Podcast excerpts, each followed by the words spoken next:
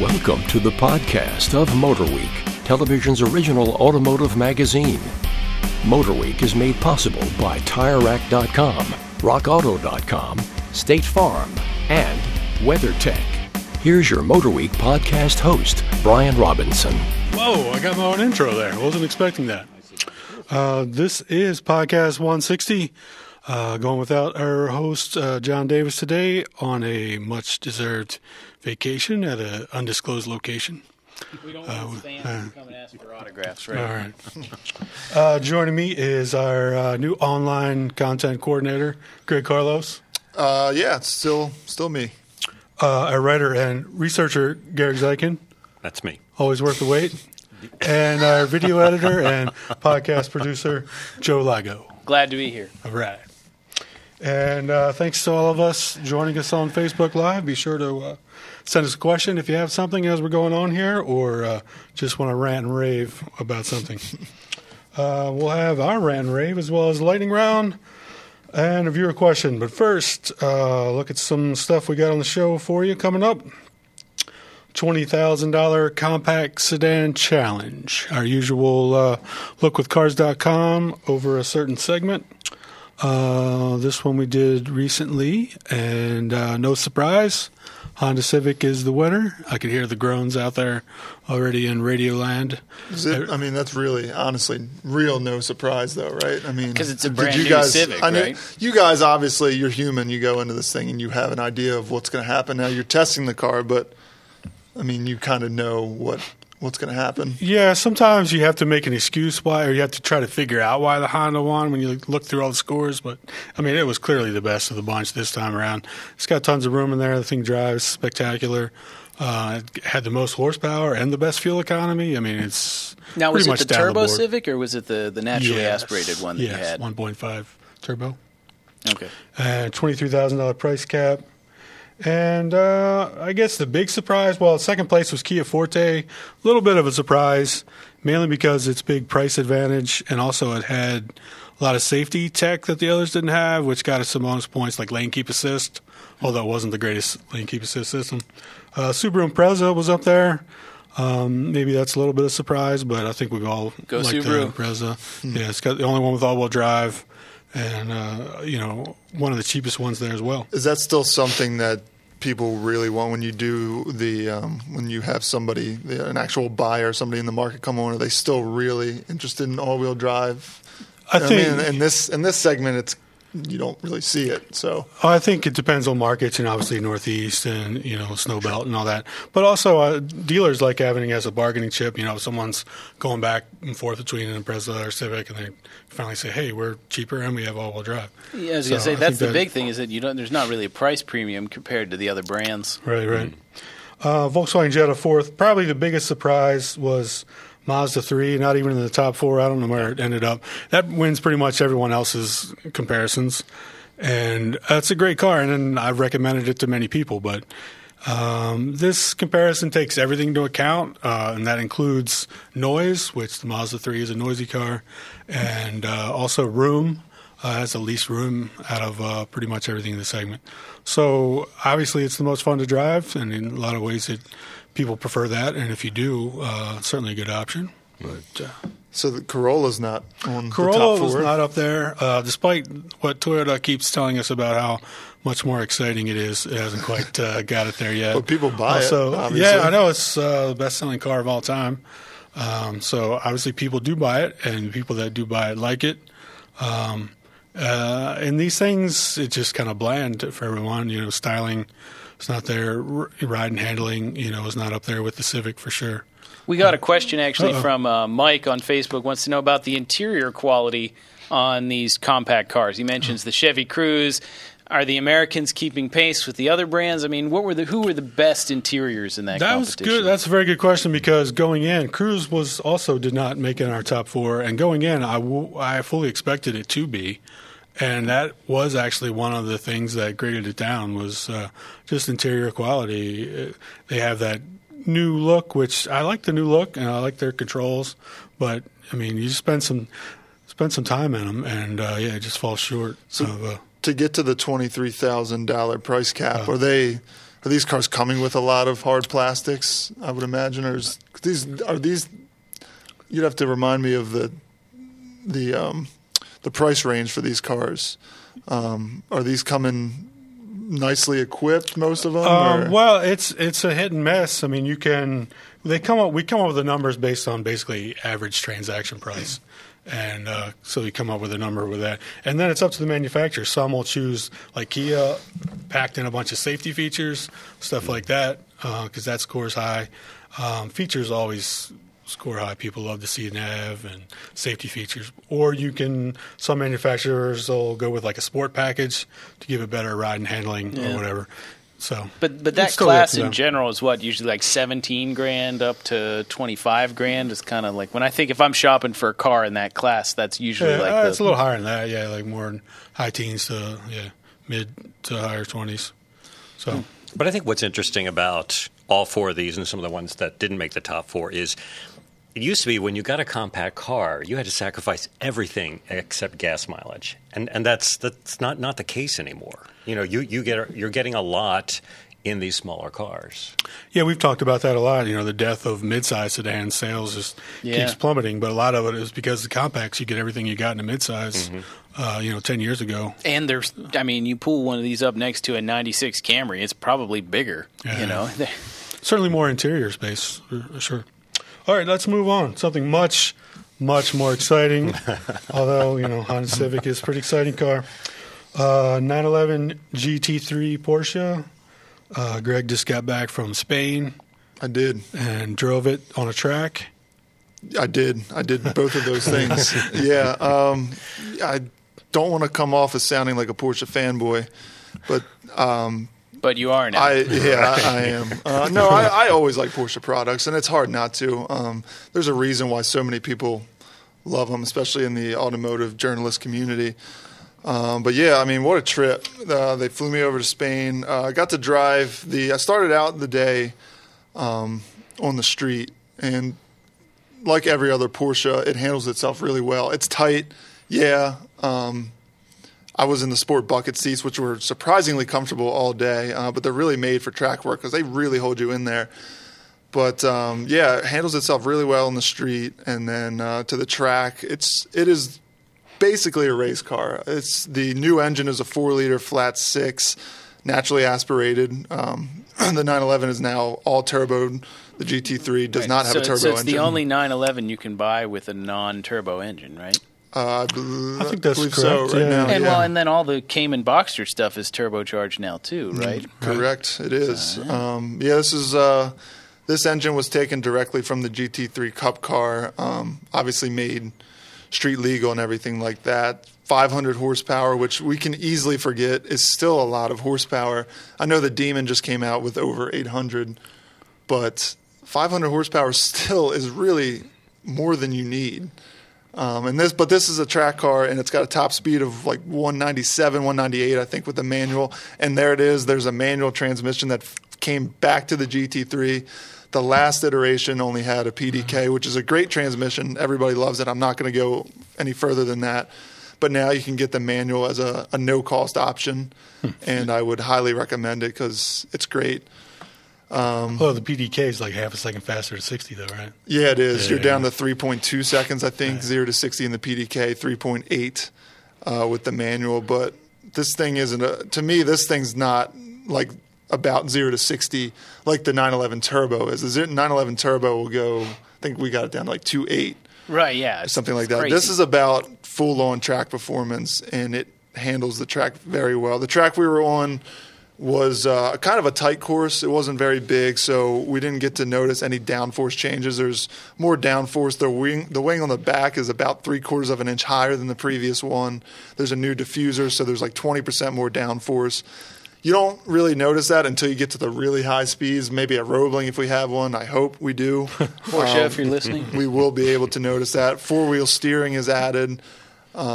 Is that new for Porsche? It's Four-wheel new steering? for the GT3. Oh, it was okay. in other models, but uh, again, just really impressed with it. It's it's got a 9,000 RPM red line, which is really hard to bring yourself to take it up that far because you're so used to shifting it maybe six or seven if you're lucky. Right. This yeah. goes all the way up to nine, and it's just a beautiful sounding engine. So yeah, everyone looks at the Porsche the 911 Turbo as being like the ultimate 911, but as you as you mentioned, this is the one that all the race cars are based on. And so why why would would you agree with that, or would you say this is, or like if you got some rich guys, like which one should I buy? Like what, what would you tell them? Uh, for me, it is the, the GT3. Um, this was the first GT3 that I drove actually, and I was in that category thinking that 911 Turbo was the best one that I had driven at the time. Uh, now this is this is what Porsche has right now in terms of 911s. This is the top car, I think, in terms of performance, and it will. I think it just actually broke a Nurburgring record too recently. It Is beat it- the previous one by like 14 or 17 seconds or Is it something. all-wheel drive or is it? No, it's a it's simple. It's a purely rear-wheel drive. Yeah. and So, like to in your rich guy comparison, you have turbo, which is more horsepower, all-wheel drive, and then the GT3, which is less horsepower, not all-wheel drive. But you're saying it just is so much better feeling, handling, all that stuff. You think it's the the turbo was balanced. This thing is even more so. It's you know it doesn't have the all-wheel drive, so there's even less weight in the front end. Everything about it is made to go fast, as fast as possible on the racetrack. And I was even talking to some of their engineers and their PR people. And I'm always skeptical about how many people take these things to the track. But he actually said that most of their buyers, I think like 80% of them, do take it to the track. And that's from talking to them and getting uh, customer surveys and things like that. So that's, it warms my heart to know Yeah, that that's people good to will actually take it to the them. track. Yeah. I'm sure they're towing it there with their Cayenne too. That's- I hate those guys. Anyway, Fun car, fun car. uh, now for something even more exciting, if you can believe it, Garrick Zykin is going to give us a rundown of the Volkswagen Atlas crossover Wh- Well, it's a, SUV. new, it, it's a new vehicle, so it is exciting. Um, it's exciting for the Volkswagen dealerships that are going to finally have a three-row SUV. You know, Well, they're it gonna- is, and- looking forward to making serious cash. on Right. that. Well, and, and one of the things about that three rows, I put it to the get in the back seat, the third row test. Um, I'm six feet tall, and like five and a half feet of that is legs. So um, I was able to sit in the back seat, have about an inch between my my knees and that second row, which slides, which I think is a very nice feature. And then I sat there and had about another inch between my knees and where the driver's seat was. So there was enough room. Um, they, when they were doing their presentation, they were talking about it's for seven adults as opposed to seven passengers. So um, I, I think it scored well on that. It's 16 and a half feet long. It's longer than the uh, new uh, long wheelbase Tiguan. Um, I enjoyed driving it. Um, we had the six cylinder, which is checking my notes, 276 horsepower. We did not have the four cylinder, which is 235 horsepower. So the only way you can get all-wheel drive is to get the six, right? That Correct. case? That's that that's that's correct. Um, and I like y'all are always talking about the you know drive it in, in sport mode. And in this particular case, I preferred it in, in sport mode. It just it accelerated a little faster. The steering was was a little tighter. Um, so, so there definitely was, was a difference. What's interesting between the four cylinder and the six cylinder, the torque is not that much difference. For the four cylinder, it's 258. Six cylinder, it's 266. So, you know, if that's a deciding factor for you, it's it's pretty close. That's what a turbo will do for you. right, and the the price difference isn't that much either. It's like almost what, like two grand for the engine or whatever. Right, Which right. you figure once you start putting on options and packages and stuff, you know, if you're a family that's going out and buying a seven row Volkswagen, probably not going to matter that much to them. True, and and they expect that most of their customers will get this the six cylinder model. So, and having driven that, I would probably suggest that. So uh, clearly going up against Honda Pilot, Toyota Highlander, um, Correct. GMC Acadia, stuff like that. How do you think it's going to? Uh, how do you think it's going to fare against them being the, their first three row crossover? Well, I think they, they, they did a good job. Um, you know, the interior is what we're seeing from Volkswagen now. It's it's, it's very you know uh, uh, functional, and and there's everything that you need is is there for for a daily driver. I, I think it's you know it's. It, it, it would- it would do the job. Um, it's based I on don't- the Passat, right? Correct. Yeah. Right, and, and it's built in the, the same factory. It's interesting. Well, we just um, did a story today on our website that Volkswagen is going to have 19 SUVs globally is their goal, and the Jeez. uh, by 2020, I, I believe. so. 2025. 2025. 2025. Or no, 2020.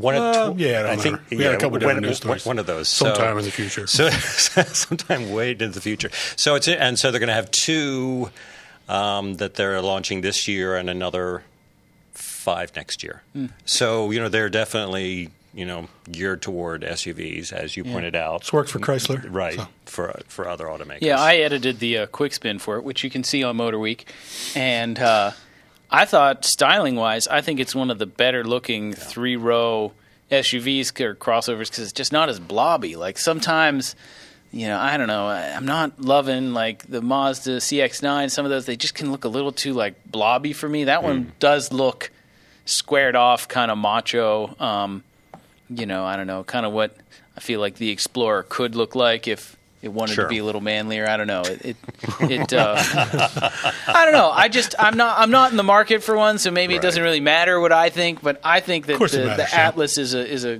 good looking three row SUV. Right, right. And I'm not in the market for one either, but I enjoy driving it. So um, it was it was fun. Right on. Moving and I along. was in I was in Austin, Texas. Did not get to go to Spain, so I didn't need a passport. Oh, Austin's cool. I Yeah. like Austin. did you check out some clubs? Go downtown. I, these are work trips. Oh, you know, come you know on, man. this. It's It's, all- all, it's all business. It's all business. know we weren't supposed to have Yeah, one of our producers is on a real serious work trip right now too. You know, There's always time to uh, release your inner hipster in Austin. Well, I'm not hip enough, obviously. there we go. Just button that top button and right in.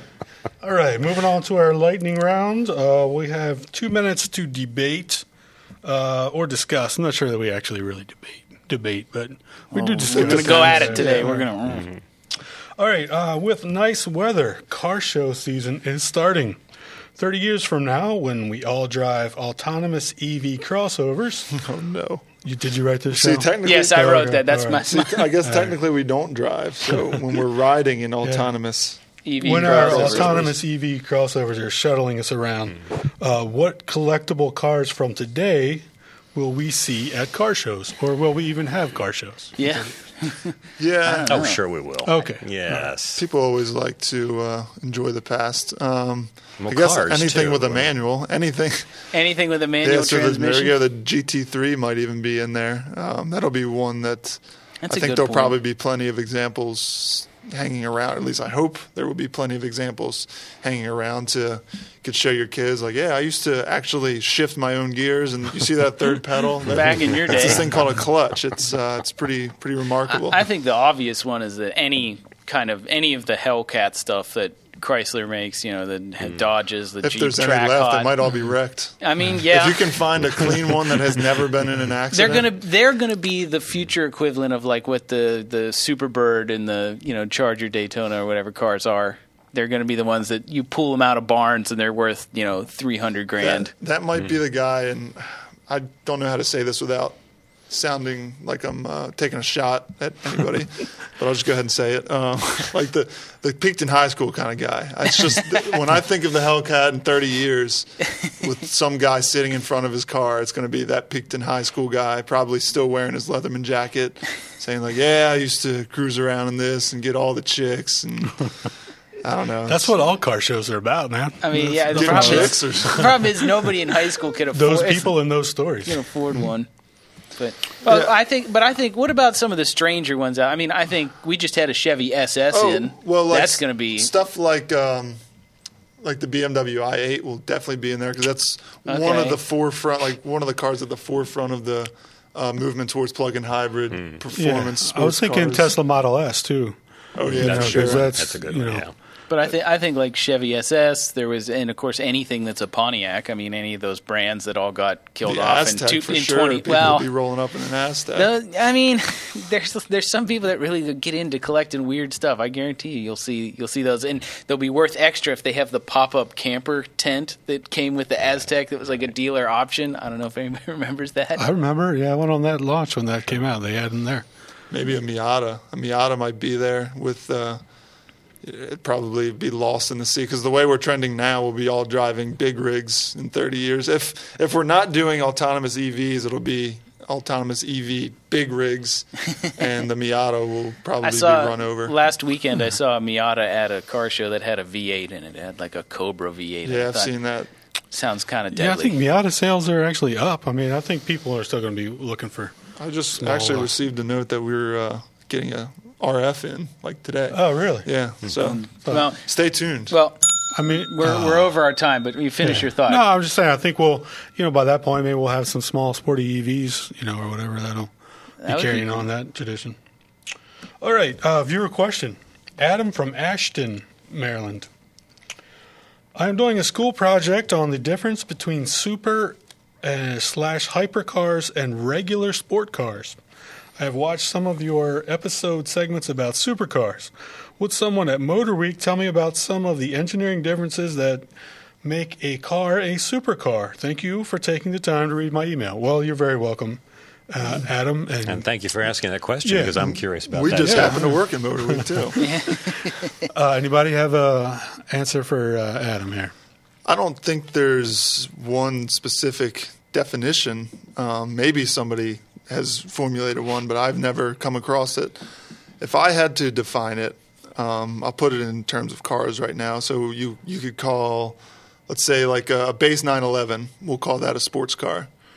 Then let's jump into. I think you could you could basically put a 911 turbo into supercar territory Supercar, based yeah, on the that, numbers, yeah. which I think you have to take into account. You have to take into account horsepower numbers, zero to sixty time performance numbers. A hypercar to me would be jumping up into like a Pagani or like, like, they a, build like five a year. or know? yeah, exactly. Bugatti Veyron, Okay. stuff like something that. with like over a thousand horsepower.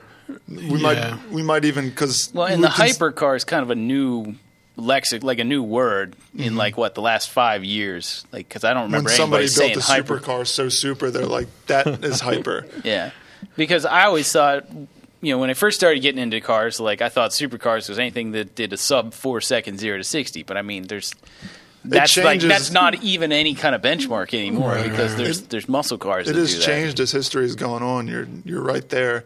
But uh, I mean, if we can try and give like a solid definition, what do you will we base it on horsepower more than I would think the biggest engineering performance numbers? difference would be the numbers on people's bank accounts they can afford them. I mean, So- so anything you over a million dollars to me would be a hypercar. Well, So you so you would tell Adam that what like 250 or so 200,000 makes it a supercar and a million makes it a hypercar? Uh, I don't know. That's a good place. I think that's a good place to for start, me. yeah. I mean, th- yeah, take into account um, price, uh, zero to sixty time, and how many are made. The, there's a wide range of sports cars, so you're going to go from anywhere from like a Mustang, and I guess you could even consider a Miata, maybe sports car. sports Yeah. car for Yeah. sure. Yeah. and then it goes all the way up until like a 911 and maybe some area around there. Say like a, a lower end Corvette, it's a sports car, but then like a ZR1, Mm-hmm. you know, is this. So I don't know if we have an actual good answer for Adam or not. What about horsepower? Is it could, is there a dividing line of horsepower? Would you say? I'd The there used to thousand was a good. For the uh, hyper. Whoever threw that out Yeah, there, but thousand But what about would be- super? Super? Uh, hey, five hundred maybe six hundred. You pro- I see. Yeah, I'd say now it's probably pushing closer to 600. Yeah. Okay. yeah. We'll call it. Let's call it 600. Okay, so if we were going to come up All with a, Should have with been a writing all rough this stuff scale, down. We gotta. I'm trying to help you out, Adam. Because So- we got to go to Wikipedia and update but then see, there's but then you have to take into other things. So the Porsche 911 Turbo S doesn't reach 600 horsepower, okay. but it goes zero to 60 in 2.8 seconds, which I think bumps it up into a supercar. Okay. So you, again, you have to find these different uh, parameters and then combine them and then make your decision. Okay. Because each one affects the other. Okay. yeah. And what about zero to sixty? What's what's the cutoff between? I think so. On sub three, Sub it three- automatically puts it in the class. Well, of super is supercar. sub three hyper? What's hyper? Sub three or sub like Say sub like two sub eight? two six sub maybe two, yeah. would be I like was gonna say hyper. two seven, but Yeah, yeah, yeah. Okay, so if we're we're trying to visualize, so hypercar, I think we've got good. It's a million dollars, Right. or a thousand horsepower, or 2.6, sub yeah, two point seven. Okay, so then supercar is a little murkier. So what are we saying? Over two hundred thousand price, you know, price. Yeah, that's what they were saying. And then over around six hundred ish or more horsepower, Mm-hmm. and then sub Three what, sub seconds. three. Three seconds. sub three Or. And then or those what, well, well, the problem is like, what about Dodge Viper? Dodge Viper's three, to, you know, three point three seconds to sixty. So what if we no, say I think the ACR got down faster than below that. three. Yeah. yeah. really? I Yeah. thought it was like mid threes. Uh, the Viper ACR is certainly a supercar. Now maybe a base GTS I don't know if that. Mm, yeah, that'd be more of a Well, type of let's sports car. maybe put performance supercars in there from like I, I would say like three three to two eight zero to sixty times. Like make it a range. So um, I think Adam that this is going to be a very long paper once you discuss. if yeah, what- if you listen to us, Single space, don't double space. Right. single Hopefully you have space, something you can use size there. twelve times New Roman. just make something up and uh, make sure all your spelling and grammar If you is all see it and go, "Wow, that's a supercar," if you see it and go, "Holy crap, that's a hypercar." And if you see it and go like, "That's my friend's dad," then it's probably just a sports car, right? There you go. All right. Uh, anything on anybody's mind as far as a rant or a rave? I've got a rave. I've got something I like. Rave. All right. Ra- yeah. I didn't bring my glow sticks, but no. Um, I had took our our VW Passat for the weekend, and it has lane keeping assist, but I don't think, or else it's turned off. It does not have lane departure warning, or maybe it does and it was turned off. But I do not like lane departure warning. I don't. It's beeping at me and it's nagging at me. But I actually kind of like lane keep assist, where it just kind of like gently like nudges you back into the lane. I mean, maybe I'm lazy, maybe I'm a bad driver, I don't know, but I I do not mind lane keeping assist versus lane departure warning. Lane departure warning is annoying. It may it makes my wife think I'm a bad driver, uh, you know all that stuff. but I like lane keeping assist because we had an Acura TLX that had it. We had other stuff, you know, other long term test cars that had it, and I actually kind of like it. I think it's just nice to kind of get like a little nudge every now and then to keep you, you know, on the ball. It has to be the right system. Um, I know some of them can lose the markings very easily. Well, yeah, and then you're just like, why does it even have it if it can't? If Some it can't, or if it doesn't work. Some of them are too aggressive, getting you back into the lane. But you're right. I think there are a few systems out there. Right. I haven't noticed the one in our Passat, but if they can just gently nudge you back so that you don't really notice it, but um, maybe subconsciously you know something's back Yeah. there helping. Yeah. Yeah, I have driven. I guess I have driven. I don't know if it was a Volvo or what it was that it was a little too aggressive. It would, you know, and you'd be like, "Whoa, easy, easy there, Hoss." Nice, nice. That's my All right. term. Yeah. Yeah. I coined that. So, so I didn't, I didn't mind that, but yeah, I, I lane keeping assist. You know, I know sometimes some of these safety features get a little bit of hate for being like too intrusive, but I, I don't mind it. It's one of the one of the things I don't mind, safety wise. Nice. So- Finally raved about something. Really? Yeah. Woo. Well done, Joe. I guess that's it. All right, That's all the paper says. We'll uh, thank our audio engineer, Jim Bigwood, Mm-hmm. and our creator of this podcast, for better or worse, Bob Mixter, and of course our producer, uh, Joe Ligo. Thank and you. uh, all of you uh, Glad to be here. tuning in on Facebook Live. And uh, be sure to keep watching Motor Week and keep in touch and follow us with all the usual spaces. And uh, thanks again. You've been listening to the podcast of Motor Week, television's original automotive magazine. Motor Week is made possible by TireRack.com, RockAuto.com, State Farm, and WeatherTech. For additional information on podcasts, videos, and showtimes, visit our website at motorweek.org. And watch Motorweek, television's longest running automotive magazine series each week on your local PBS station.